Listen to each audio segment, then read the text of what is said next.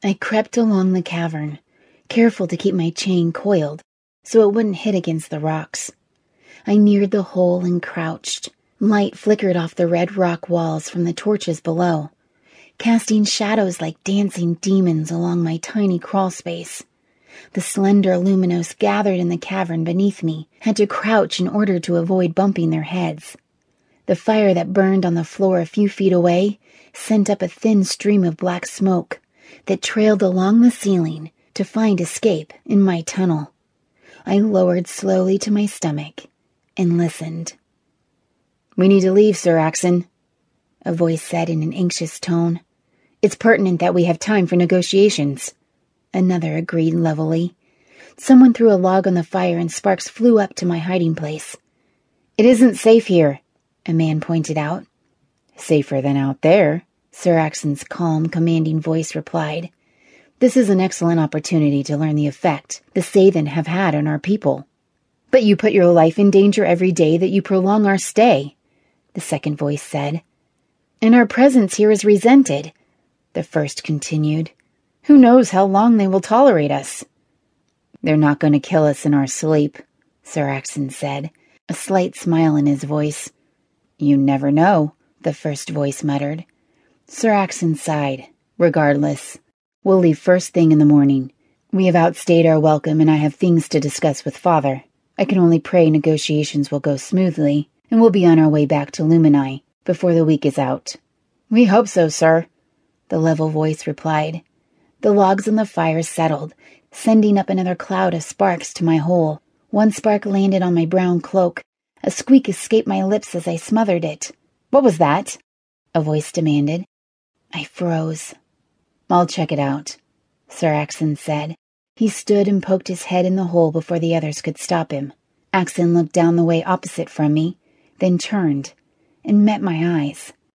Firelight from below showed pale blue eyes, the exact color of the ice from the bottom cavern.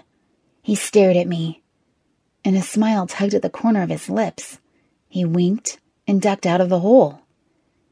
No one's up there, must have been a tunnel rat. I hate those nasty tunnel rats, the anxious man grumbled. They stole one of my good shoes. The men started to laugh. Well, they did, he replied haughtily. Stole it right off my foot when I was sleeping. Big, hairy rodents. Why were you sleeping with your shoes on anyway? One of the men pressed. To keep the rats away from my toes, he replied. The men laughed harder. I crept back out of the tunnel, cloaked by their noise. I wondered why Sir Axon hadn't ratted me out. Our eyes met, and he had even winked. No one winked at a Duskie. If Axon told the leaders of the caves he had seen me, I would have been evicted, or worse, killed.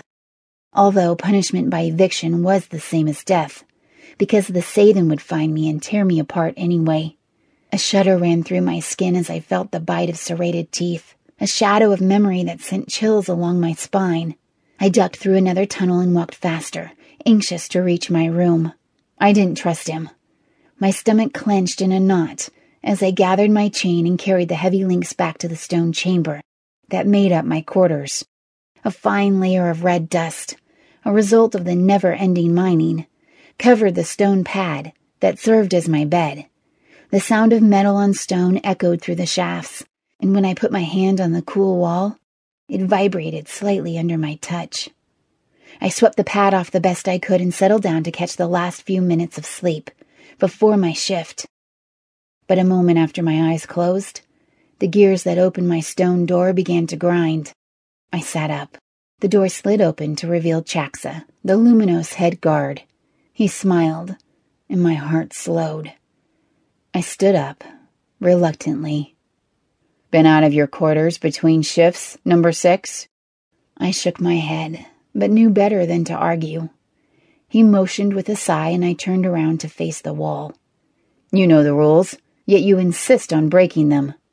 Easier to break them if I knew what they are, I mumbled.